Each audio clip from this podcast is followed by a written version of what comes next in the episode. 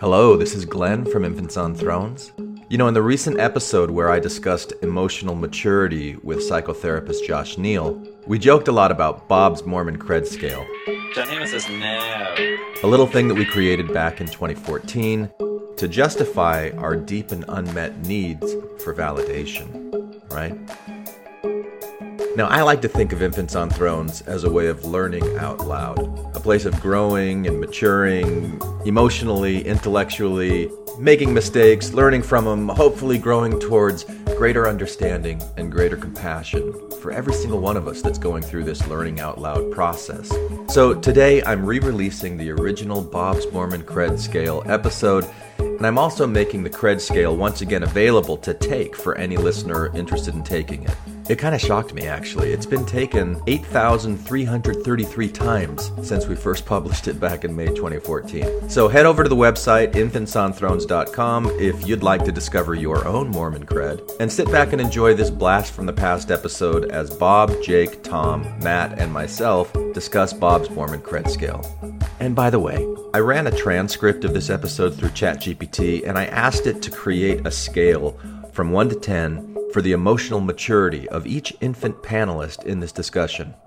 Now, I don't really know how accurate it is, especially since it was based solely on written words without considering tone of voice, because I feel like, you know, when I listen back to this episode, I feel like I sound pretty dismissive and judgy at times, which is not emotionally mature, but I'll tell you that I scored the lowest. The lowest compared to all the other four infants on the discussion. So, you know, see what I mean? Learning out loud. Pretty cool, huh? Anyway, I'll be breaking this down a bit more on a Patreon-only sharing time episode, so if you'd like to support this podcast and you're interested in hearing more about the Mormon Cred Scale, including the listener essay that originally inspired it, come and support the podcast on Patreon. I greatly appreciate it.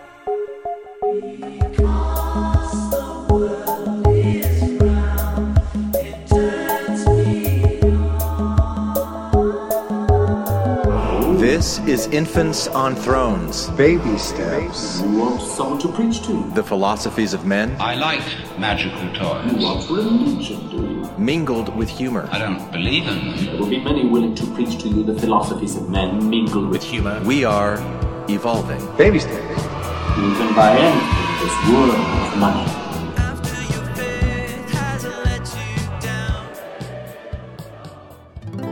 For the good in everything.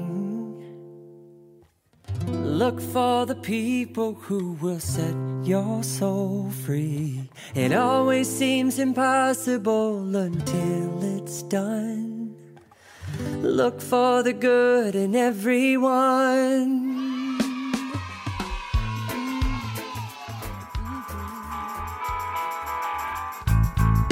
Hey everyone, Bob here. In today's episode of Infants on Thrones, we're going to discuss Mormon credibility. Well, kind of. For reasons we'll get into in the episode, I decided to create a Mormon cred scale. That's right, a Mormon cred scale. What it tries to do is measure Mormon credibility based on how much of the, what I like to call the end-to-end Mormon experience you've partaken of in this life. It's really just meant to be a fun and simple way to measure and compare Mormon credibility among your Mormon friends. And I'd like to think maybe it could even be insightful. I don't know, you tell me. You see, we're going to try something slightly different in that we're going to release this Mormon cred scale along with the episode. So if you want to participate, check out the link in the show notes or go to infantsonthrones.com/survey or just go to our main page and click on the survey button in the upper right. You'll get to a page to answer just 18 questions, after which, you know, you're going to be judged appropriately. And then you'll be given a score out of 100 with a description of your Mormon credibility. But back to the podcast. I'm joined by Glenn, Jake, Matt, and Tom. It's a full house and quite the lively discussion on this Mormon credibility concept. Can it really be quantified? What's the best way to do it? All those sorts of things we're going to talk about. We're here to break it down for you. I do want to mention that the first 15 minutes or so, it's more setup about the concept, followed by the rest of the episode where we discuss it in a lot more detail. So one tip I'd give you is to go ahead and take the survey now. I mean, that is if you're interested, because it'll just take a few minutes and it'll give you even more context more quickly. But that said, you know, feel free to listen directly. There's no need to take the survey to get what we're talking about. Anyway, enough of that. Let's kick it off with Glenn explaining how this came to be. Take it away, Glenn. So just setting the stage, you know, we had this conversation with Matthew Timian on being David Archuleta, and at one point he mentioned that he was doing all this Mormon crap, like following girls around and whatnot. And, you know, I kind of pushed back on him because even in his essay, I was thinking, you know, you weren't Mormon for very long. And if you were 18 years old when you were converted, how Mormon can you really be?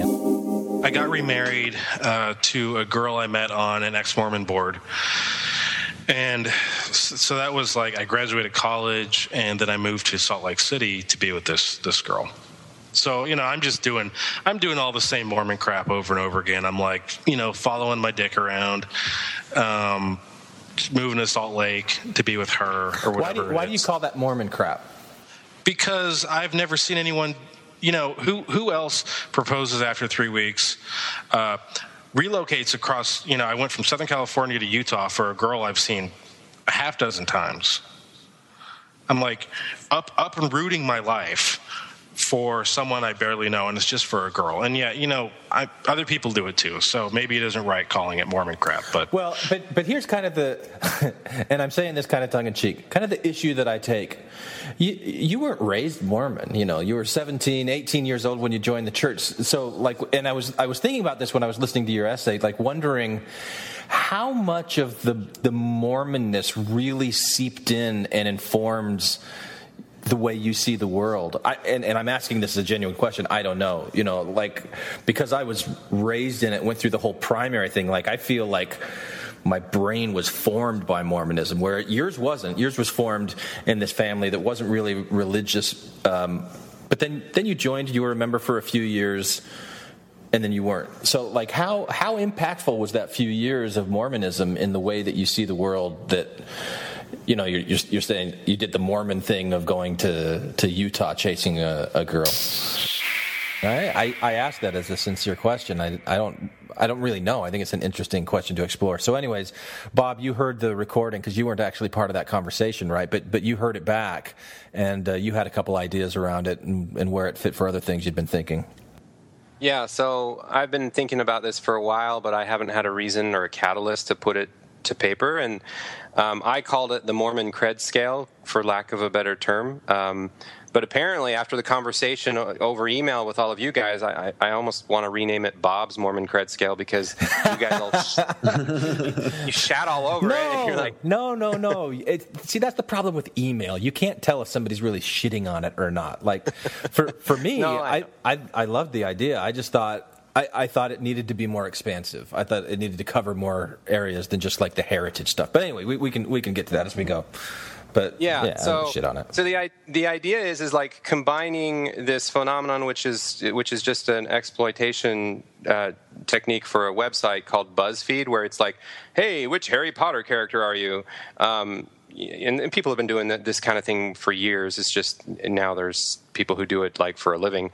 But, you know, having a catchy way to have people who are affiliated with Mormonism in one way or another, active or inactive or all, you know, across the whole spectrum, fill out some sort of fun and breezy, easy questionnaire that then gives them some kind of point ranking on a scale, which suggests how much Mormon credibility they have.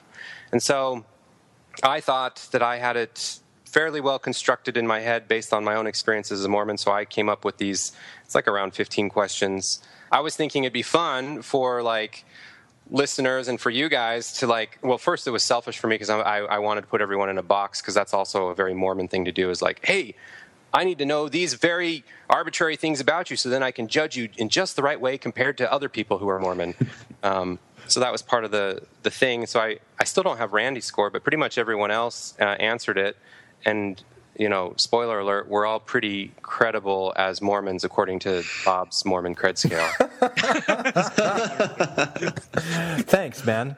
Yeah. So, yeah, I don't know where to take it from here, but we can talk about what the questions are, the methodology, the reason, you know, it was defined the way it was, and then, you know, what you guys took issue with and how it could be better or what the best way is to determine Mormon credibility in a quantifiable way. Now, that's more than just a joke. Now, by the time we release this, you know, this episode, assuming that it ever becomes an episode. Was the intro that bad? No, but, you know, we've done Bob, this before. This sucks already. No, we've done this before. But anyway, you know, I mean, we want to have, like, this one of these BuzzFeed-type quizzes that people could do the way that they've done surveys on the website, right? I mean, that's kind of the idea, so that we're talking about it now, and then when people get done listening to this, they'll be so excited. Right. They'll go... and they'll want to see what type of a Mormon they are. Are they Hermione? Or are they Hagrid? Right. Okay. Those aren't Mormons. No. Why would you know what's wrong with those? You can, the questions are so obviously skewed to what you want to be.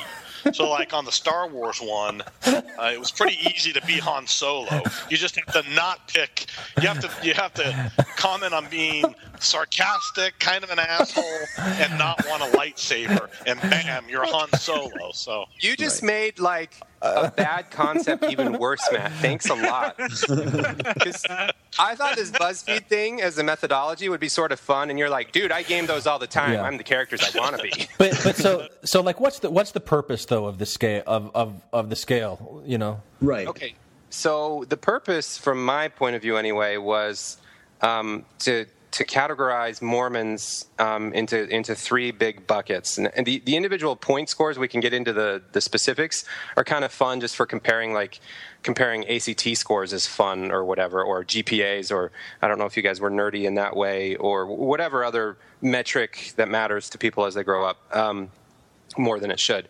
So the three big buckets are, in my opinion, independent of whether or not you're active today, and that's part of how the scale was structured, how much credibility do you have talking about Mormonism? So there's full Mormon, then there's Mormon with caveats, and then there's like Mormon with heavy disclaimers, like heavy petting, almost not, you know, Mormon. Like petting and like that gradation. Well, you said heavy. Only you would go there. Yeah, heavy. Wow, what a word. So yeah. And if you're in that third category, then it's incumbent upon you, like this guy you guys interviewed on the previous episode, to kind of lay it on thick that there are these huge disclaimers, and not to just like be hanging out with the guys and you know, talking about Mormonism left and right, like you know what you're talking about. Like you should be a little more humble so about it. So you think that my Matthew, opinion, who we talked to, didn't have enough Mormon cred to really be talking the way that he did. You think he needed to be more humble about his Mormon experience, or deferential to those of us who scored higher on the Bob Cred scale. Yeah, something like that. And I don't mean the first example of this, the usefulness of this, to be the most dickish one, because I mean he was fine. It's just we've all been in this position where somebody talks about Mormonism in the context of being super Mormon, when you really, you know, peel back the layers of the onion and you're like, dude, you didn't even scratch the surface compared to the shit that I went through. So stop like being a crybaby about it. So there's that aspect, which is we've all wanted to articulate our frustration with that because we're selfish people. But then there's just the fun side of it and just sort of, I don't know, we talk about Mormonism a lot on this podcast, so maybe we should invent a way that we claim ultimate authority on it, right? Right. Well, I think that's about right. I actually think there is something to it, because, like, there's certain Mormons that you want to hear from. Like, just to kind of go off and wash our own balls on this, but Tom Phillips, right? I think he carries probably the most Mormon credibility of most people that have been interviewed on Mormon-themed podcasts. I would think so. Tom Phillips. Oh, okay. Because he's done things in the Mormon world that most of us haven't, like, you know, specifically the second anointing. So, and also being a bishop and being a state president, you know. Yeah. But so it's he's a convert, so he would get negative points on Bob's Mormon Cred scale. Well, yeah, that's true. So we'll go over that, but in defense of my scale, two things. One is he would still score nearly as high or higher than most everyone. The scale is almost defined or created such that very few people get a perfect 100, so it's a scale of 0 to 100 to keep it simple. Was that intentional? Come on. Yeah. Was that intentional? Yeah. It started as 102, but then no. So the point is that getting a perfect 100 isn't necessarily the goal, because Mormonism isn't one easily definable thing, but it's enough of a definable thing that the way I, again, back to the points don't matter as much as the three categories, even though I'm going to quantify it now, I sort of loosely in my head, according to the scale, think that anybody who has 70 or higher and is, you know, more than 2/3 experienced Mormonism is pretty much experienced Mormonism, because we all overlap in that 2/3 way that we all can point to, but it's hard to define concretely. And then, you know, the scale slides down from there. Then there's the middle third, the group in the middle that have experienced like half of it, but not enough to be up in the 2/3 experience group, and so on and so forth. Okay, I see what you're saying, but come on, man. If Tom Phillips scores less points on your credibility scale, then your credibility scale loses credibility. Yeah, I agree. But and I like that Tom brings up Tom Phillips as an example here. And maybe what we could do, Bob, now is actually like go through what your questions are, because listeners are probably wondering at this point. But like I got an 85 out of 100 on yours, and that may be higher than Tom Phillips, but I wouldn't give myself as much cred, but based on, you know, the things that Tom's talking about, as Tom Phillips. So that is where I feel like the scale kind of it could be enhanced. So there could be more things taken into consideration than what you've got. Sure. You guys picked like the Uchtdorf anomaly or whatever, which is sure, yeah, there are well-known scientific principle. The Uchtdorf anomaly.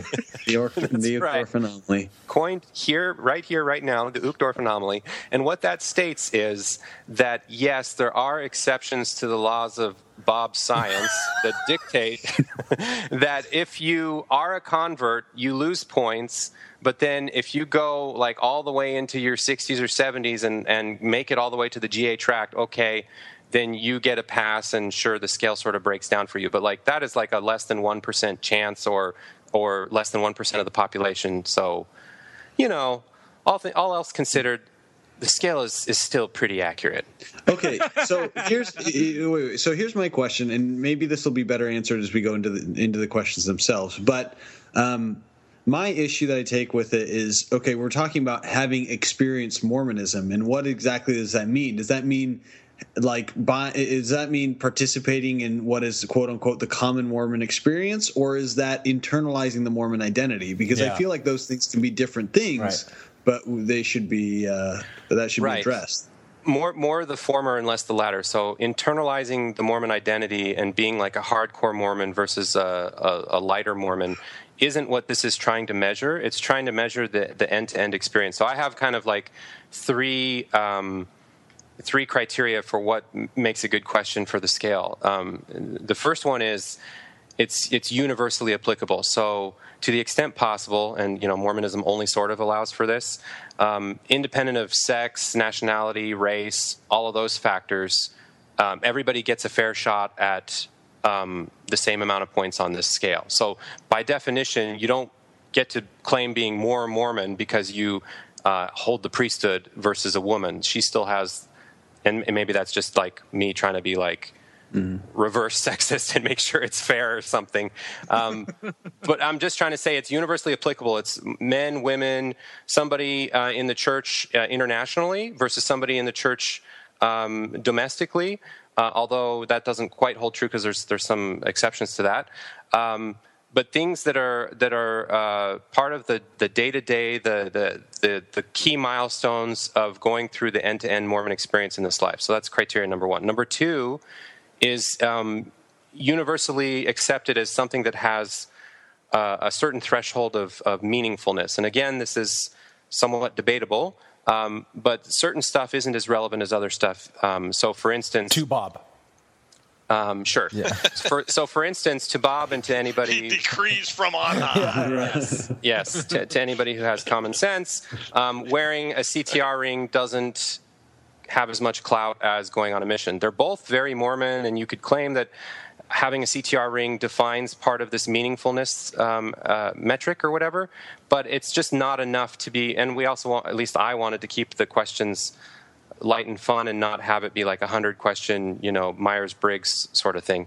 So there's like a minimum threshold of meaningfulness and based on those key milestones in any given Mormon's life, again, according to me. And then the third category or criteria is piece of criteria is belief type independent. So it was important to me that this scale could be used equally for ex-Mormons, liberal Mormons, conservative Mormons. So just because you doubled down as a Mormon in certain things and you had your pet project of marking up your scriptures like crazy and never missing a family home evening, that's all well and good, but there are a lot of Mormons who go through the key end-to-end experience that don't, you know, have a 6-color code system for the book of Second Nephi or whatever. So, yeah, I wanted this to be kind of logistical things you do, important things that are part of the Mormon experience that aren't as much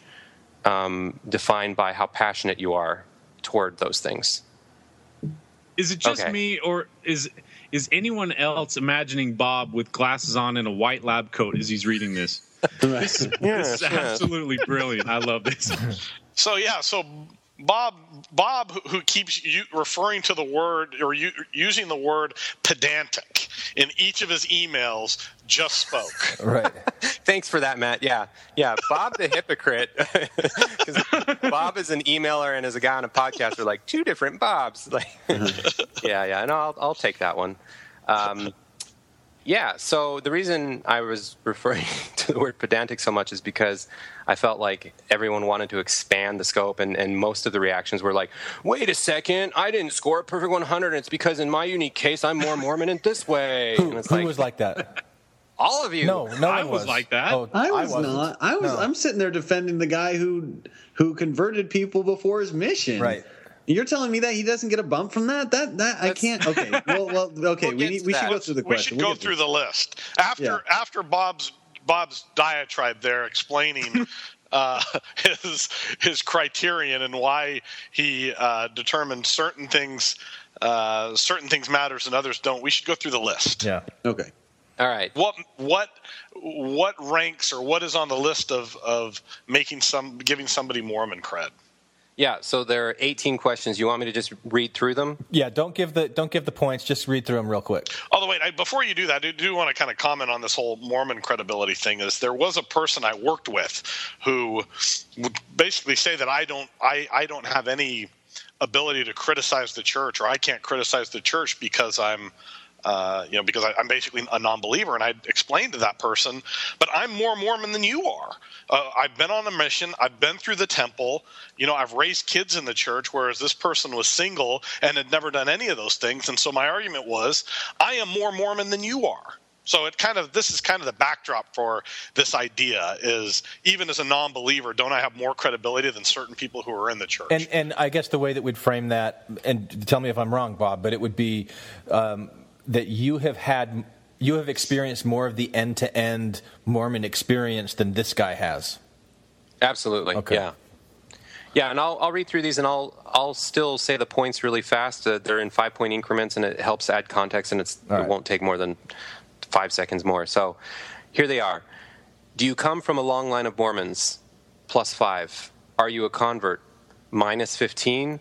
Or did your parents convert with you and you can remember it? Then only -10. That was such a confusing question to me. That's, like that's you, when you only... ask those like compound questions, that it just like complicated things. But anyway, and you were the one that tells Bob to just read through them. Yeah. Come on, yeah. Well, no, don't. Let's not read through them. Actually, so the problem with that section, is you have both you've given too much of a negative to people who have converted or their parents have. Converted. So what about my situation where my mother's family goes all the way back to Joseph Smith, but my dad was a convert at 18? Yeah, you get a pass. It's fine. 2.5 points. All right. But aren't you really, Bob, just trying to emphasize how important it is to have you know your heritage and your genealogy rooted deeply within Mormonism? Right, and if you have the reason in the question, if you read it carefully, it says parents. If you have at least one parent who isn't a convert, then you don't have to lose points. This is if like you are truly a convert and remember it, and your parents either weren't involved or that's like minus 15 points because that means you converted when you were older. You didn't get their permission, perhaps. But if your parents were involved and you remember it, at least one of them, or both of them, both of them, then you don't lose as many points, but you still lose some points because you converted when you were like 6, 7, 8, 9, and so you missed out on the first part of growing up Mormon. So man will be punished for his own sins and not for Adam's transgression. Yeah. Where's the like correlation between you will get credit for your own end-to-end Mormon experience and not for your parents or ancestors? Hey, you've been around these circles long enough, Glenn. You've heard, well, my history goes back to Nauvoo or back to Palmyra. Yeah, that's a decent resume thing that Mormons use all the time. Okay, so then the experience is that kind of bragging. Like yeah. Have you ever bragged about your ancestry? Not necessarily that you have them. Okay. Have you ever referred to yourself as cattle? I'm from good stock. Yeah, exactly. Yeah, I'm good more stock. That's right. Yeah. Okay, so we can take these a couple at a time and then comment. So the next is, did one or both of your parents convert, but before you were born, or were one or both you're born into the church? That's another compound sentence that you all hate, but it's just kind of the inverse. So it gives back, that's plus 5, gives back some points.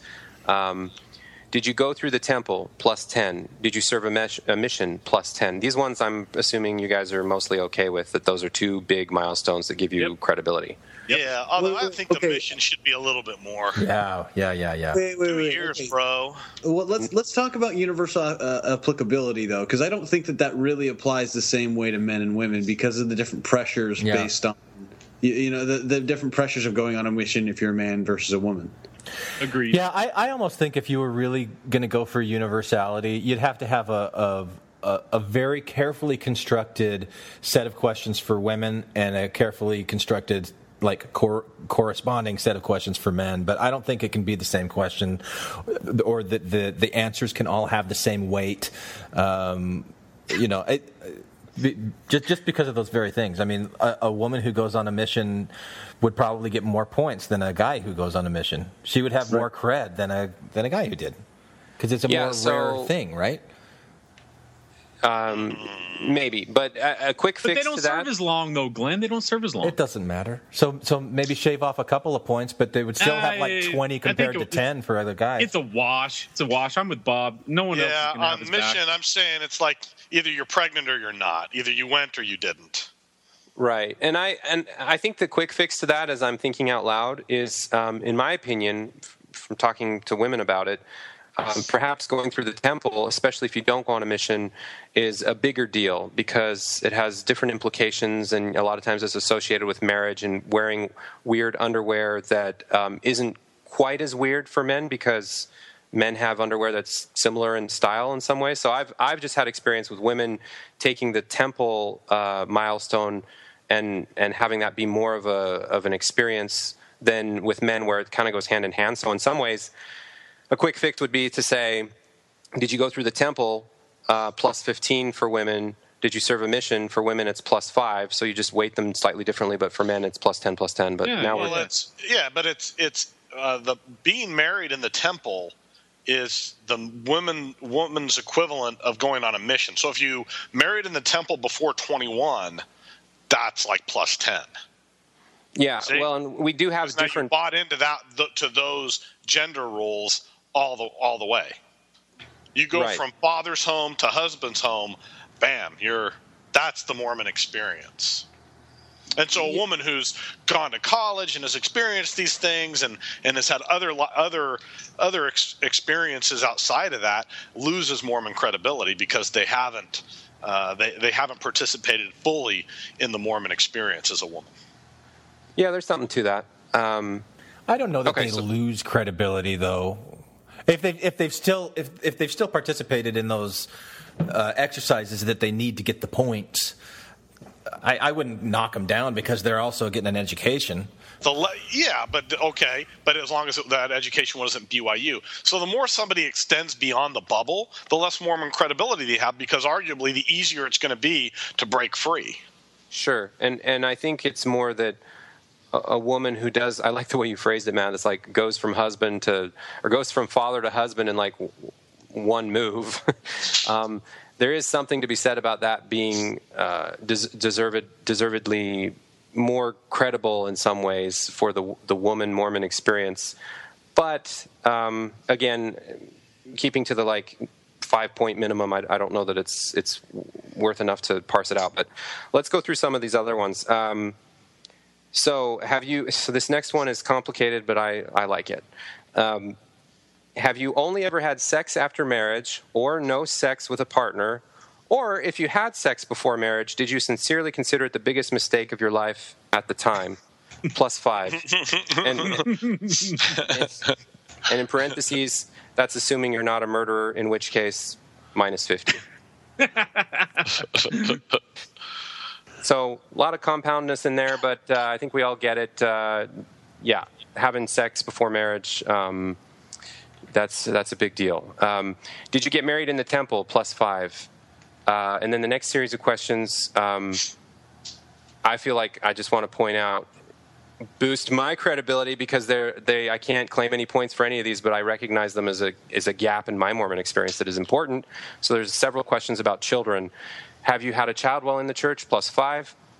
Have you had multiple children while in the church? +5. Were your children baptized while you were in the church? +5. Did your child or children go through puberty while you were in the church? +5. So that's 20 points for the full Mormon child-bearing experience that I don't have kids, so I can't claim. But I think that's a relevant, important part. And the older the kids get, the more of that full end-to-end Mormon experience you have that you don't have if you haven't gone all the way through that. Yeah, I applaud you for that. Yeah, I agree with those. Yeah. Cool. Yeah. Next up. What about if you get married? What if you meet your spouse on your mission? No, that would favor me too much. Too much of an anomaly. Although really? Not too much. Maybe it's just a minority, but not anyway. Did you go to a church-owned school? +10 points. Did you graduate from a church-owned school? Meaning you put in 2 to 4 years. +5 points. See, can you really weight the Provo BYU experience the same as BYU Hawaii? I think so. I've talked to people who've gone to BYU Hawaii. I mean, yes, there is a level of more hardcore Mormon experience, but not to the point where I'm going to parse it out and say it has to be BYU and Provo. Because BYU Idaho, I've heard, also is a slightly different experience, but still fairly Mormon-y. All right. But that also, I mean, it seems to violate one of your criteria that it's not really a balanced experience going across the globe, that people, Mormons in other countries don't all have the same opportunity to go to a church-owned university that somebody... Sure they do. Really? Sure they do. Oh, okay. Yeah, so... At least in my mission. All right. No, I'm just saying. Yes, they do, Glenn. Okay. All right. Okay. Decreed. All right. Once again. -5 points for me. Can I explain? You guys are great. You're like, it has been said. No explanation needed, Bob. Move on. You need to back up, though. Graduating seminary. That's got to be on there. Yeah. I was going to say that, too, but it's Bob's scale, and he's been taking a lot of shit so far, so, I have answers for all of these. Just let me respond. Here's the thing. All right, go ahead. So the church-owned school one, the church, especially since Gordon B. Hinckley and the more recent years, the last 15, 20 years, has a lot of programs and a lot of support and support groups to get people who are international to have that full end-to-end experience. It was encouraged, and you could tell who really was going all the way with and this speaks to like the trajectory of a Mormon convert. They get converted, their kids are younger, their kids get older, and if they're really doing the full end-to-end thing, even if they don't live in the States, a lot of times a church-owned school is equally weighted and really strived for, and they're really supported to get their children over to the States for that experience. So it's not as easy as if you grew up in Utah, of course, but it's still possible, and it's still something that happens all the time. And you're really required. Aren't you also required to take religious courses while you attend? Yes. Oh, yeah. Yeah. Yeah. That's and why aren't you required to graduate seminary if you go to a BYU school? I don't think you're required to graduate. I think you're just required to attend religious courses. Is that right, Glenn? Yeah, you have to have a certain number of credits. If I remember when I was going, I think you have to graduate seminary to be eligible to go to a church-owned school. I think that's true. Yeah. No, not if you're well. Yeah, no, I don't know. I mean, I could be wrong with that. If you're American, I think that's the – all right, whatever. So, just case in point, my wife never went to seminary, and she graduated from BYU with all of the right religious credits. Oh, there's another Uchtdorf anomaly. I kid. No, I do think there are different standards for American Mormons and foreign-born Mormons. Yeah, there could, very well could be. Sometimes that happens. There must be. I mean, there would have to be. I thought you were going to say different standard for wives of Bob. Oh, maybe. So next one where I get to claim Matt's a hypocrite. Did you? I'm just messing up. Bring it. Did you grow up in Utah, or because Matt wanted it, a Mormon heavy area? Sorry, Glenn, for the word heavy. Stop panting. A Mormon heavy area like parts of Arizona or Idaho. Or have you lived in Utah or a Mormon-heavy area like parts of Arizona or Idaho longer than a year for reasons other than going to school? Which is bullshit. I throw the flag out on Arizona being part of this thing. Hey. Arizona is a Utah wannabe South. That's all Arizona is. Okay, first of all. That's true. The fact... That's why it counts. Wannabe proves the point. That's why it counts. We wannabe doesn't count as if you were part of it, though. That's what I don't know. We had release time for seminary, man. It is we get release hour for seminary. It is governmentally, just culturally, it is very uniquely Mormon. I mean, you can't get away from it. I got to tell you, one of my favorite experiences when I was in high school and I was driving around in Mesa and I pulled up behind this Suburban that had a bumper sticker on the back of it that said, "No, we're not." That's good. That's a pretty heavily Mormon area. Something like that can fly. It was good. Now, granted, the actual population of Mesa is only right around 10%, which seems, wow, that's nothing. But influence-wise, it's when you talk about activity and school, influence in government, it's going to be closer to anywhere between 20% and 50%. Whatever. Come back to me when you guys have 80%, like where I'm at. So, I don't want to hear it. Yeah, well, here's the other thing. Here's the other point, though, is because you have so many Jack Mormons and apathetic Mormons, which makes it easier to be that in Utah. Yeah. Here, it's a bigger deal. I don't know. You're reaching. I don't know. There's more believers than there are Jack Mormons and apathetic. Yeah, come on. I didn't say there are more. I said you have a large percentage of apathetic and Jack Mormons. Okay, well, but you are like when you look at Arizona as just the Phoenix area, which arguably you probably should, but like I grew up in a town that was founded by Mormon settlers, right? I grew up in Snowflake. Well, I grew up in Sholo, Arizona, but like Snowflake, Arizona, all those places were founded by people that Brigham Young sent out. So, right, my family. Yeah. Yeah. Okay, but there were Mormons that settled lots of areas, like even in Mexico. So go on. Where's the point there? So my point is that it's legit. It counts as the Morador. It counts as the Morador.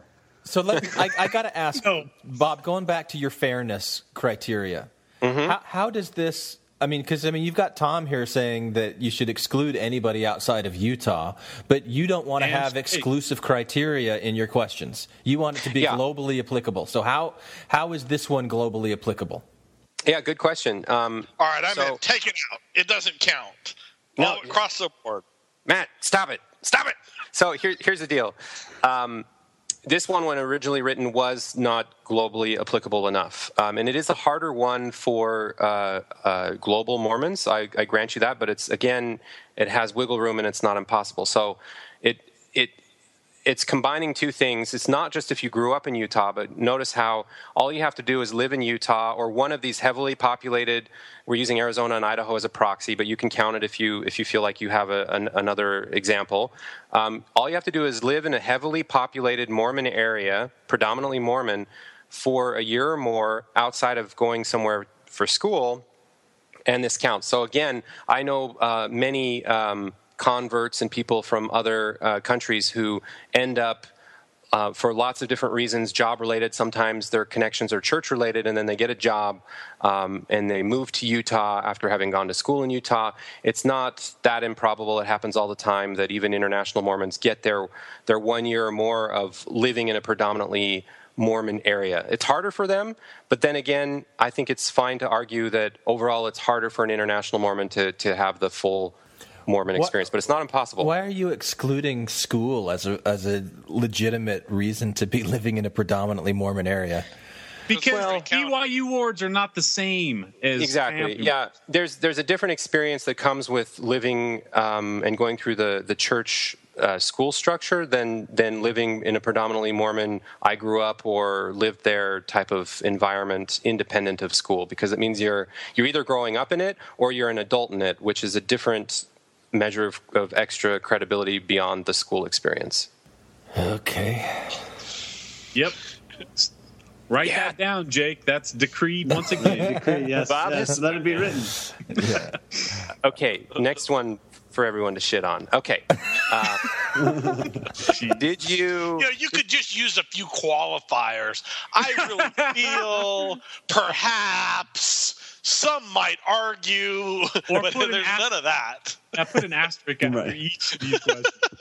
That's why if I just change the fucking title to Bob's Mormon Cred Scale, I don't have to do the, subtle give everyone a chance thing where it's not – but it's the Mormon Cred Scale. So I'll just find somebody else named Bob who agrees with me. Right. There you go. Did you receive your patriarchal blessing? +5. Yeah, bullshit on this one. Why? Well, because it's a relatively innocuous and just a small experience, and it's one that everybody's going to go through, at least in the States, if they're anywhere near a stake. You still got to go through the interview process. You got to be a certain age, and most believing Mormons, when they get it, it's their personal scriptures, personal set of scriptures. Yeah, why not going through the as a kid for baptisms for the dead? That's just as significant, or just no. Baptisms for the dead is not relevant to you personally. It's not something you tuck in the back of your scriptures and read to yourself when you fall asleep. Oh, but I disagree there. Like if you've done any kind of proxy work for any of your ancestors, you've got Mormon cred in my book. That's in Glenn's scale. That's covered in the did you grow up? Yeah, it's covered where? You going through a 5-minute blessing gets the same amount of points as going on a 2-year mission. Right. Listen. That's complete bullshit. Yeah. All right, Matt's totally jaded because everyone knows good blessings are longer than 5 minutes. That's the first problem. And the second problem is, what's your personal credibility on this, Matt? Did you get yours? Of course, I got one. I went on a mission. Yeah, did it suck balls, or did it tell you stuff about the future state of your life and the calling of the first resurrection and all that good stuff? Yeah, I got all Mormon cred when it comes to patriarchal blessing. I'm a leader. I'm doing all these things, but I'll go even one up. If you put my wife's patriarchal blessing and mine next to each other, it is completely different until the point that you get married, and then it almost mirrors one another. Ooh. Boom! See? You're proving why it's relevant. You know that, and it mattered to you at one point. We both have the same patriarch. But he didn't know you guys were going to get married. But here's the thing. No, he only has 2 scripts. Jake, help me out. Jake. Okay. No. Okay. It's true. So if this is about If this is about the end Mormon experience, a piece of that has to be about the feeling that you have this Mormon destiny, right, and a personalized blessing that's given to you that gives you your lineage and the future and all this stuff. I mean, that seems like it should be part of the cred. Here. I don't know if it should be the same as the mission though. I'm admittedly projecting here because my patriarchal blessing, although fine, it really didn't have that much impact on me. I read it, I carried around in my scriptures and all that, but it just didn't have anywhere near the impact on me as did my priesthood line of authority. That had even more of an impact on me, I'd say. And that's the one I really pointed to more than my patriarchal blessing. So, how do you pronounce that, Matt? Patriarchal? Okay. Yeah, you said article. Yeah, patriarchal. I think you get Mormon cred for saying patriarchal. You get more cred for saying it wrong. Yeah, right. You can't let that, get Mike Lynn. No. Patriarchal. The patriarchals of faith. Yeah. Back to the blessing, though. I mean, this is anecdotal. Yeah, that's it. Right, there now I'm way up. Anecdotal? But my blessing was way more important because mine said that was specific by saying that I would serve a foreign mission, I did. Yeah, well, Illinois. So that anything outside of Utah to you is foreign. It sounds like. Okay. That's harsh, Tom. Man, we could do a whole episode on that. That's like you probably had. We did once. It never aired. And then I even went to my mission present because it says that I'd serve a foreign mission and I'd receive the gift of tongues for a foreign language. And hillbilly wasn't gift to tongue, whatever. But it was contingent upon your righteousness, right? And so you must have done something wrong. That's not what it said. It always is. It always is. It may not have said that, but everybody knows. No, my mission president said maybe what they're referencing is the mission that you haven't served yet. Oh, right. Oh, yeah. I like it. Yeah. I like it. Yes. Well, of course, that's always the answer. Right, as a couple missionary when you and Christina go out. Loophole. That's right. Okay. Yeah. So three more to go, and I feel like each of these is going to deserve a little banter. So the first one is, have you served in a calling capacity that is more than a counselor or teacher? +5.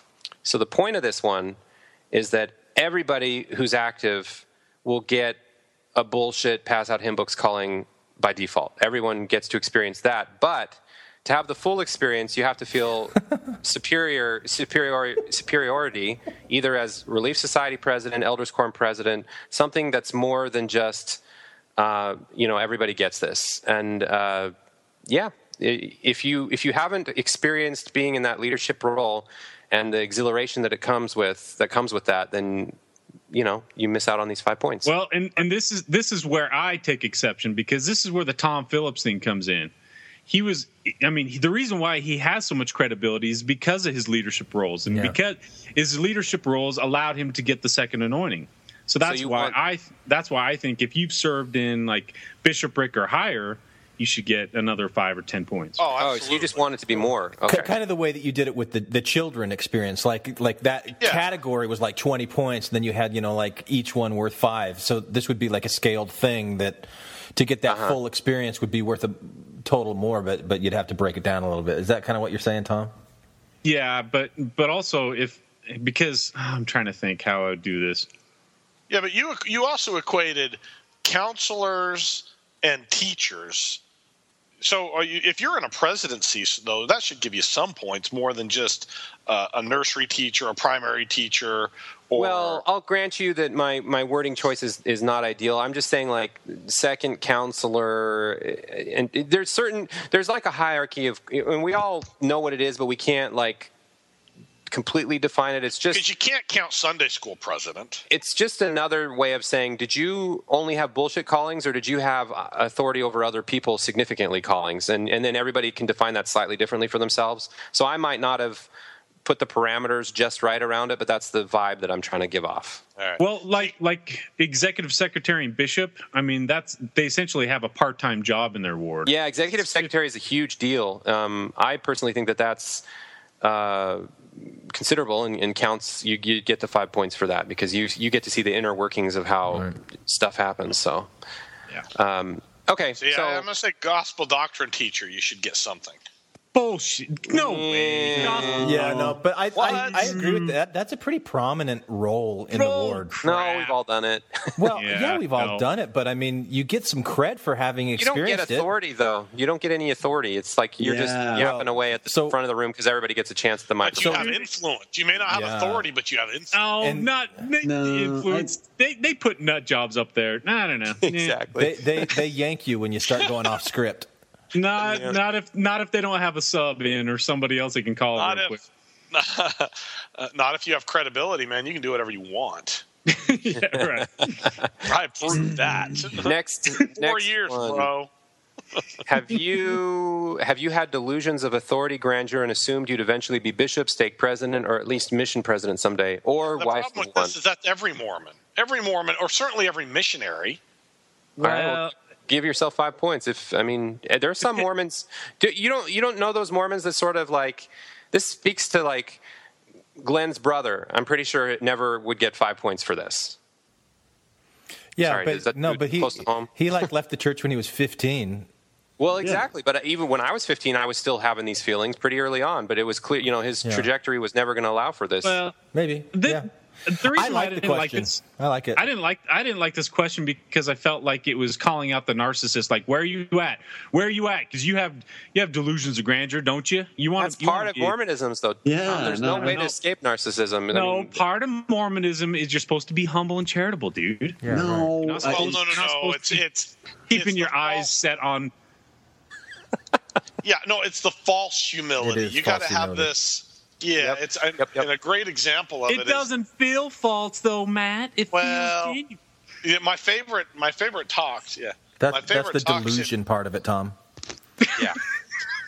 Yes. Yeah, the delusionally humble. But I love in general conference when an apostle will get up and talk about the other apostles and how great they are and how wonderful they have to be because they're an apostle. And it's like this kind of, I'm so humbled that I associate with these men on a daily basis. Dude, you just are basically calling yourself great. Well, that's what you're saying.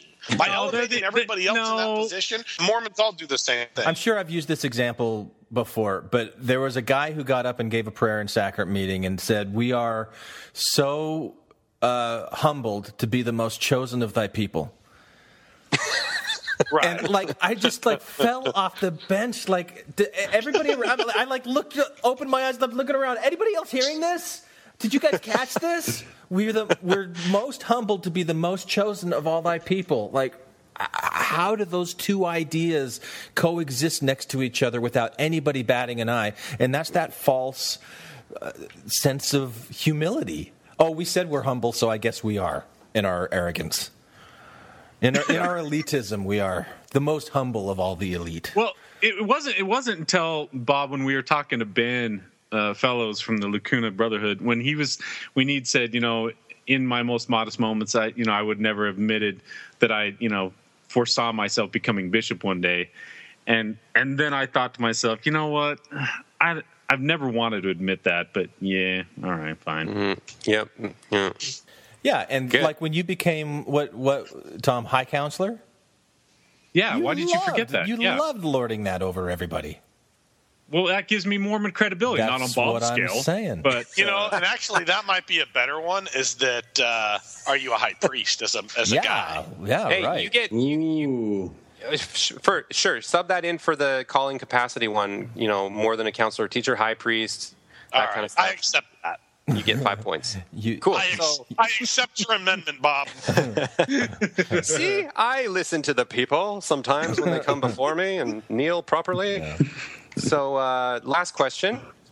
Do you or your immediate family have a personal story involving a general authority? +5. I think that pretty much covers everybody, doesn't it? I mean... Yeah, that's got to kill this one. No, why? Because everybody's got at least 6 degrees of seven Kevin Bacon. They're gonna. This is the one that's the most fun because everybody is gonna have a shitty story that's not a real story, but they're gonna want to count the points, and that's the whole point of the question. Hey, but it's not a shitty story to us, Bob. Come on, man. See? Yep. I shook hands with him. You want to count that as your story? Okay, cool. He came to state conference, and I stood in line with all the other 500 people and shook his hand. It was amazing. But the fact that you remembered it and it matters to you still to this day gives you the 5 points. If somebody with a blank stare, back to Glenn's brother as an example, edit this out, Glenn, if this is too much focus on your brother or whatever. I'm pretty sure if you were to spot check with him and be like, hey, do you have any memory of a meeting a general authority and what did that mean to you? You'd be like, what? No, what? Who again? I'm sure I might have. I don't remember. But anyone who deserves these points would be like, absolutely, I remember. It felt so great. It was at this event or that event at this time of year. Like, you know all these weird surrounding variables. That's why you get the points, is because it matters. Well, because my dad had the story of shaking hands with Spencer Kimball at one point, and he said that they locked eyes, and I mean, yeah. It didn't get intimate or anything or weird. I shook Spencer W. Kimball's hand. Well, see, 5 points for Glenn. Yeah. My family's from, or my grandparents are from Safford, Arizona, and so Spencer W. Kimball was their state president, and they were around that same era, and they went square dancing with them and all this other crap. So they were like best friends with Spencer W. Kimball in my family narrative, and so I've got family from Safford too, Matt. Yay! Well, there we go. Yay. So all that adds up to 100 points, and we all scored 70 or higher. Glenn is the reigning champion of the infants at 85. Arguably. I feel like I need to jump in with a quick update. We now have Randy's score, and it's a funny thing. It turns out he's actually the most Mormon of all the infant panelists, even more than Glenn. Randy scored a whopping 95 out of 100. Because it matters so much. As I keep saying, it doesn't matter. It's all about the three big buckets. So, I think I'd really like to put, especially people I don't know that well, I'd really like to only know them in this way. So that's why I really want everyone in the world to fill this out. So my turn. Okay, go, Glenn, go. Wait a minute. So if you, before you get there, so is there a, so do you, have you ranked this, though, if you're under a certain points, then you don't get to complain when you leave. You just have to leave quietly, and you really can't. You have to leave it and leave it alone. Is that? Yeah. That's sort of. I mean, if you complain, you have to put all the cards on the table that you only get partial credit for complaining or something. I don't want to completely take it away from you because you do have some points, but the three buckets were. Now that you've heard how all these points add together, 70 or higher. And you're in the free pass zone, like active Mormon, liberal Mormon, conservative, ex-Mormon. You all have the same amount of credibility. 50 to 70, you're in the caveat zone of you need to disclose, but it's usually just, oh, I'm a convert, or but I still went through most everything. But even converts can be in the top category. And then 50 points, under 50 points is where you really have to be like, I only partially made it through the whole system. So when I complain, it's not as valid, and you just have to admit it to yourself. Well, see, I used to be really active in these kind of former Mormon groups here in real life locally here in Arizona. And we'd have book clubs, and we have these discussions and real Ouija board sessions. Yeah, they were just really just painfully obnoxious retelling of the same story, and just we told ourselves it was cathartic and it whatever. But there was a couple. Wow. People, I'm a former Mormon now, it feels like, but there was always a couple people who would want to pipe up. You're so cool, man. Bag on the church. I'm so beyond this. You're so cool. It's very hipstery of me. You're very cool. Self-aware, yeah. Yes, I'm sitting here with my microbrew and my beard as I speak. But there would be a couple people that would bag on the church, and we would be very judgy towards them of, saying you don't get to complain. You don't get to have these same. We're not going to validate your feelings because you didn't sacrifice your experience. Right. What we did. Yeah, and that was kind of what I thought about. And Bob's used my brother as an example. That I thought of an experience that I had with my brother, and I was with Randy at the time, and we were all in Kansas City visiting my sister, and we started talking about the temple, as Randy does. I still don't approve of it, and talking about the handshakes and the names and stuff. My brother never went through any of that, and so he jumped in, and he started bagging along with it, and it really annoyed me. And there might be some like sibling rivalry over where I'm like, my little brother's got to stay in his place. Maybe there was some of that, but it was kind of like, you didn't go on a mission for 2 years. That's out of bounds for you. You can't make fun of that. You didn't go through the temple. You didn't go through all that stuff. You never believed it. You never cared about it. So there was something that was very distasteful to me about him complaining about that. So, when I'm thinking about Bob's Mormon Cred Scale, it felt like there were some things that were missing to me there that are like the inner gooey center of the Mormon experience that like it seems like there's like this nice hard candy shell around it, but where's that nice gooey center of the Mormon experience? So that's why I went through and tried to at a very high level say what are the categories of the Mormon experience, and I came up with 5 that I think. That was very Dan Witherspoon of you. I'm going to do this at a higher level. This is a higher level than what Bob did. Yeah. You've got this thin form of Mormon cred. I'm going to do the fat version. Yeah. I'm going to do the inner. Yeah. Can I use the word pedantic again? You can. So pedantic. You can. And I'm going to say whatnot now like 7 times in a row, and then you can really get Witherspoon on me and whatnot. So, okay, but I see that heritage is a really important category. Cultural immersion, how much you actually participated in the culture that is Mormonism, which is separate from the beliefs and everything. And then you've got like a belief and worldview, how much you really even bought into any of this stuff. You weren't just going through the motions. Then there's things that you just do because you're supposed to do them, like the obedience factor, and you're just following without thinking about it. And then there's that personal identity thing that Jake brought up earlier. And I don't, I'm not going to go into the details of all those, but when I took those 5 and superimposed them over Bob's questions, like I saw that Bob was very heavy into the heritage and the obedience and behavior, but very light on the cultural parts of Mormonism, the belief and worldview parts of Mormonism, and that personal identity parts of Mormonism. I think the GA story, like, do you have a GA story that goes into that personal identity thing? But the other areas I felt were lacking. I'm not asking questions about did you do scripture mastery, because it's kind of assumed that you know what scripture mastery is if you tick off several of these other boxes, which are much larger key milestones that aren't as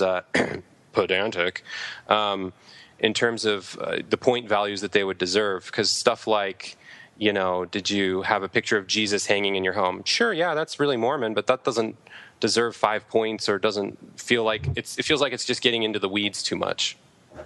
Yeah, I wanted a little more weeds, because I like to have those kinds of questions that would start to differentiate people from each other. And I know you wanted to stick with maybe like no more than 20 questions, but I would be okay with 50. But then it would differentiate people on that.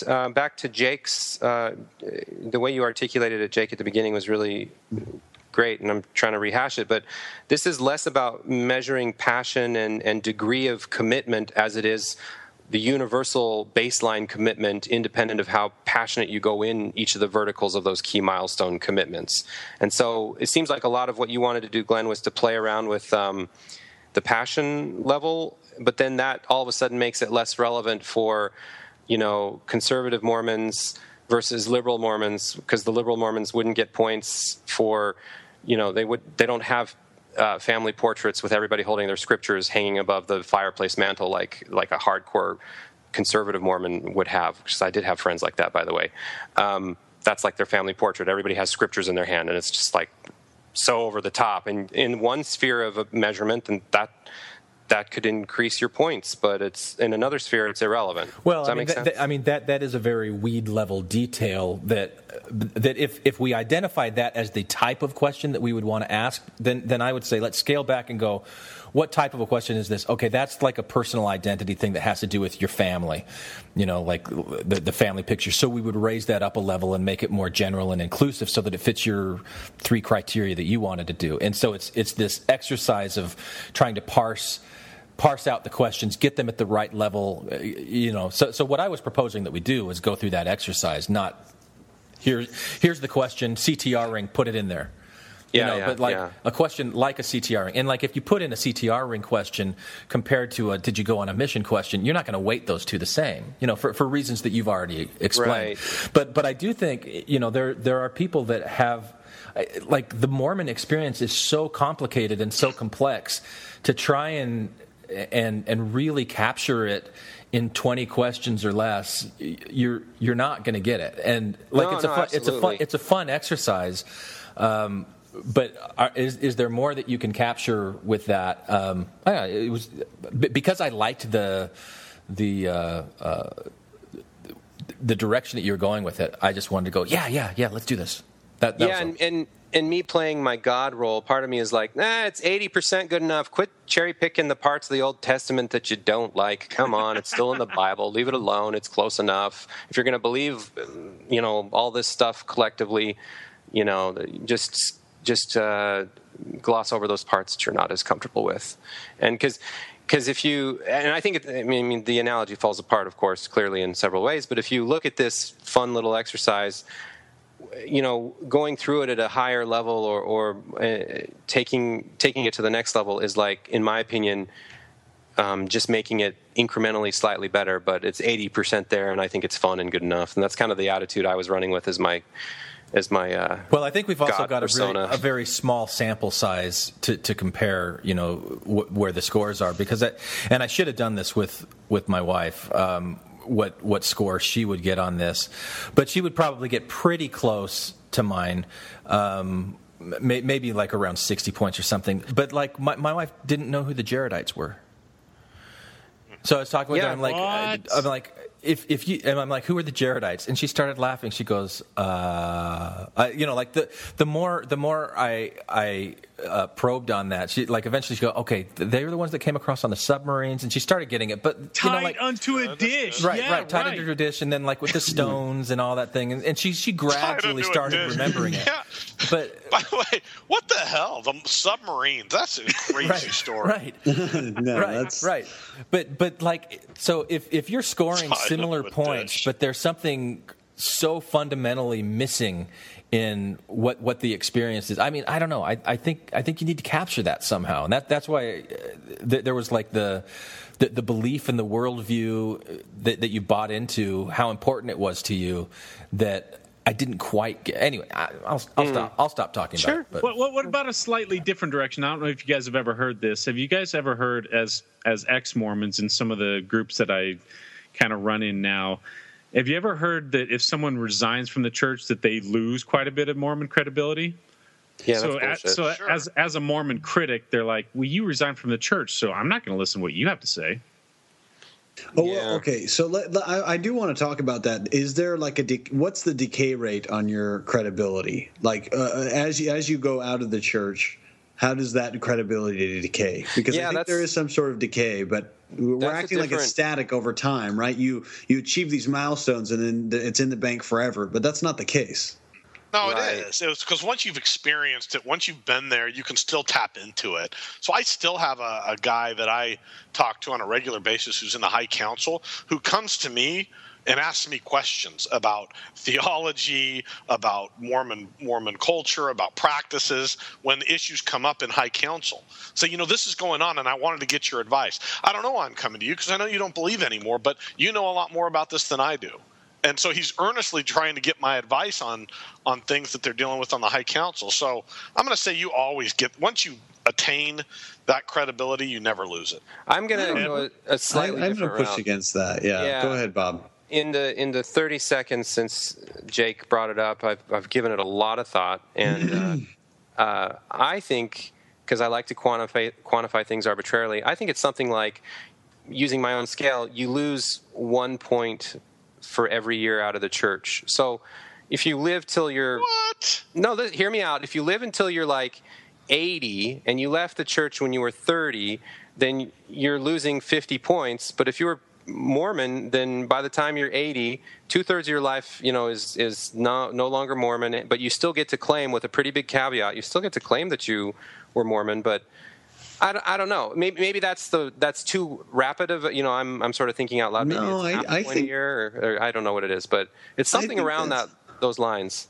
Well, the thing is, if being Mormon or experiencing Mormonism is something where, if we're quantifying it to the point where we're measuring how much you bought into it, the longer that you stay away from the mentality, the more foreign it becomes. And I'm realizing that, like, over time, you know, like some people in my family, like the experience that Glenn talked about, where it's like, we're so humbled to be your most choice people. Like, that's not even on the radar for most Mormons. But the fact that he's been out for a certain amount of time means that he was able to recognize that as something being crazy. Well, I was still in when that happened, but anyway. But the point is, like, the farther away you are from Mormonism, the less you can really tap into that mentality. And I feel like, to a certain extent, I think there is a decay rate.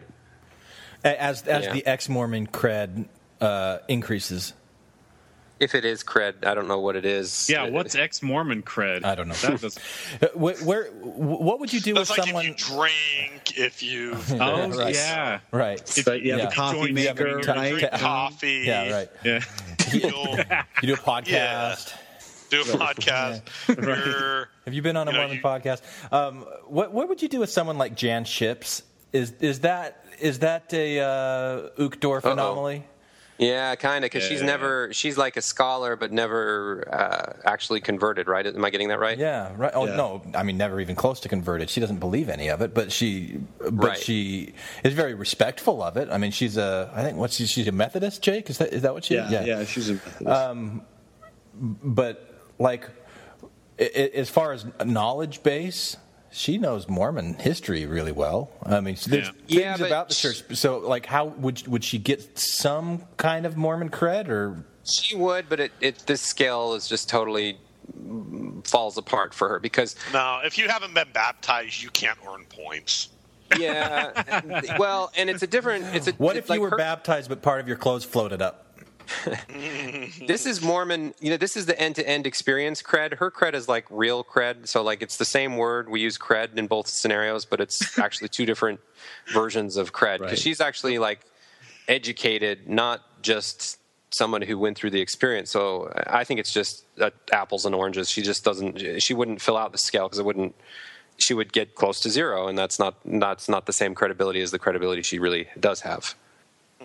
You know, this discussion just reminds me of a blog I read about from a bartender who's talking about what each drink that you order means.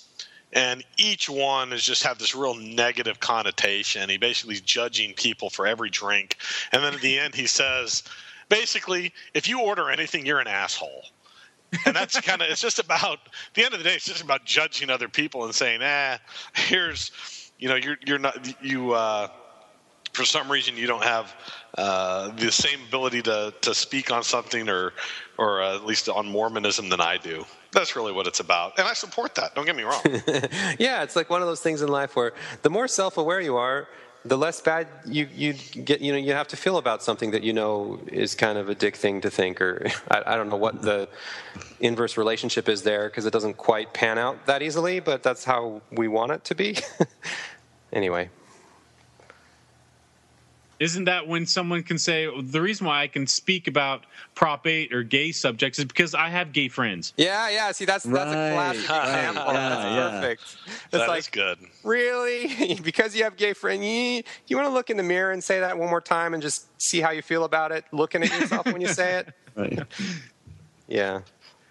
I don't know. So some of you took issue with this example when you were interviewing Matthew on that previous episode. Uh-huh. I was in the church about a year, and I had just baptized my third convert. I decided that, you know what, I want my kids to go on missions, I want my grandkids to go on missions, so I need to set the example. I can't be a hypocrite. And so I filled out the papers, and I was a member about a year and a half when I left for the Philippines. And you had baptized three of your friends? Is that... Before Correct. You went, okay. So you were gung ho. You thought that he should get a lot of bonus credibility for having converted friends in high school before his mission, and that somehow was like super Mormon sauce for the credibility scale. And I think that's total bullshit because it has nothing to do with the true Mormon end-to-end experience. Whoa, really? You think but of course it does. Yeah. No, not in the way that you guys want to quantify it. Wait, see, this is where you lose credibility, Bob. It's your fucking scale. The way that we want to quantify it? Well, okay. How do you not want to quantify it? Do you want it to have points or not? Yeah, it of course should have points. This is where you lose credibility. Yeah. Tell me why. Because it demonstrates two things. One, the whole the cultural experience that you bought into it, and then Glenn's how much you've bought into it. I guess is that you've if you've converted, you're all the way in to the point that you start actually helping to convert other people, and that you're successful in doing that means you're pretty persuasive. I think you are, and then you that gives you credibility. But then you also have those people's souls or that on your your head as well. So I don't know. I think it's I think it definitely adds. I think again it goes to my my experience with my brother where it. And I said this in the email. I didn't say this when we were talking about it, but if he would have been bagging on scouts or deacon's quorum, passing the sacrament, things like that he actually participated in, then yes, of course he's got credibility there. I don't have the problem. It's when he's going outside of his experience and especially that it's being critical and it's bagging on. It just feels like you're being disingenuous. It feels like you're being a poser, like you just want to fit in with the cool guys, and the cool guys bag on stuff, and so we're going to bag on stuff too, and I'm cool too, huh? It's that kind of thing that I'm responding against. And if you have the experience to back up your criticism, then I'm less critical of your criticism. And so in Matthew's case, where he was only Mormon for 6 years, for me it helps to see how much of an impact that 6 years had on his life and on his belief system, and that how much he bought into or whatever, that he was passing that on and sharing that to other people. Now when he's out of it and he's being critical about how much he believed and how much he bought in it and what an impact it had on his life, there's more credibility there because he really was pushing it, so to me that's why I think there's credibility. I think there should be points, but also to me, what I'm describing is problematic because the credibility is there's like a correlation between the experience and the criticism that you don't have any way of measuring in a BuzzFeed type scale. It's just more of like a real life cred kind of situation. Well, these questions should ultimately account for how much it impacted your life or how much you sacrificed for the religion. And that's really what it comes down to me, is in each of these questions should account for that. And the more it impacted or influenced you, and the way the way it impacted behavior, rather than just hey, I go to church because my family goes to church, but it actually impacted behavior at school and other places, that starts getting to credibility to me. But okay, so we're talking about two different things because I don't want to. I mean, I guess I'm going to sort of play the anomaly card slightly here because I'm talking about the end-to-end Mormon experience, and but there is no single end-to-end Mormon experience, Bob. Right, and that's why nobody gets 100 points. Yeah, but okay, go ahead. So what I'm trying to say is that the formula is slightly different for a convert, and it's very it's very skewed in this weird way that has little to do with the end-to-end Mormon experience. That first year after you're converted, I remember.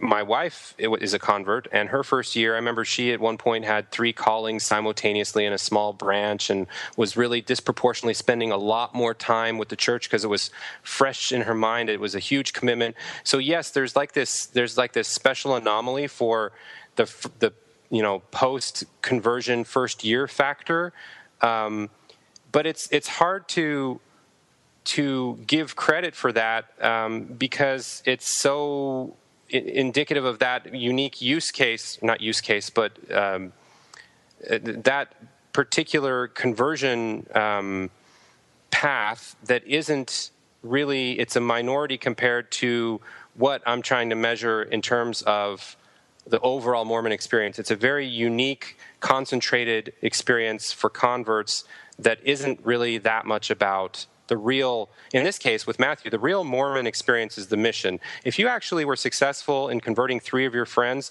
the only way you are that way is because you're doing something that no person in the standard end-to-end Mormon experience would do, and that is successfully convert your friends in high school. That never happens. That is like, you don't get points for that because it's not something that's part of the standard experience. See, but I think, you know, with him, because he was only a member for 6 years, and you've got to look at the possible end-to-end Mormon experience that was available to him during that time and how much he engaged in that. And to me, that's the measure of his credibility. I mean, again, taking him as like this one isolated person, but I think you could take that same approach with anybody. Right. But then what that ends up doing is it ends up favoring converts in a way that allows them to quickly make up for lost time and it should because somebody who is a convert to the church, they're making the choice to engage in the church. It's not just something that they're born into and that they jack around for years. But when they go to a party and they meet another Mormon and their experiences are going past each other because there's only 20% overlap because the dude was only a Mormon, no matter how hardcore of a missionary he was and successful he was, sure, in one aspect of credibility there's deeper cred in terms of his salesmanship, but it doesn't speak to his ability to speak about Mormonism as a whole. It doesn't really give him much more than the standard stuff you get from your mission. So from that perspective, he has very little extra credibility from doing bonus missionary work before his mission because he already gets that credibility from the mission. Well, no, but it's not just a convert. A member should get some credit too if they were to convert people on their or prior to their mission, on friends. But that's like a success metric. It's not an experience metric. Sorry. I was just going to expand on Matt's point because when I was a home teacher, I was able to convert an inactive family and baptize their youngest daughter. So does that give me any points? No. Good for you, but yes, sorry, man. Yes, it does, Tom. No. Yes. Being a home teacher by itself gives you cred. That you were an active home teacher, you actually did that for me. On this behavioral engagement scale, yeah. But for me, it implicitly gives you cred by having grown up in the church, by having lived in Utah. There's like so many questions where it's implied that you're a home teacher. Follow me. Follow me. Follow me. Follow me. Follow me. I'm going to go with Matt. So are you gonna create that BuzzFeed thing then, Bob, and put it up on our site and let people? If I can figure out how, if I can figure out the right vehicle to do it, I would love to like have this be like an interactive episode or something where yeah, that'd be fun. And then have a little box at the bottom so people can chime in and add their support and or criticism. Right. Well, but are we going to put a stop to it if people start calling Bob bad names and shit? No, because we don't censor. Okay. No. We're going to ask you for that if you like to call Bob bad names. 5 points. Yeah. Right. Minus 50. Minus 50. Yeah, I'm cool with it. Put down the weapons that you use against yourself. You don't need them anymore. Lay down the weapons that you use against the world. We don't need another war. Put down the weapons that you use against yourself. Hi, this is Hillary, Matthew, Ryan, Carol, Keith, Ashley, and I like to play bingo online while listening to Infants on Thrones. You can comment on this episode on the website, infantsonthrones.com. And if you really like what you hear, give The Quorum a 5-star rating and write a short review on iTunes. I did. Anyone for the closing prayer? My worst crime is an inside job. Dark thoughts taking over like an inside mob. I tune into the scene between the eyes and take a breath. Thank you for listening to Infants on Thrones. I sit still and watch the thoughts flow past me. Never mind the future, never mind what the past be. I like to jump and let the universe catch me. 3, 4, watch the beauty blow past me. I keep my pockets light, destination in sight. Keep my actions elevated to compassionate heights. I'm walking past the fight, laying down arms of the night. Choosing love when I pick up this mic. So we can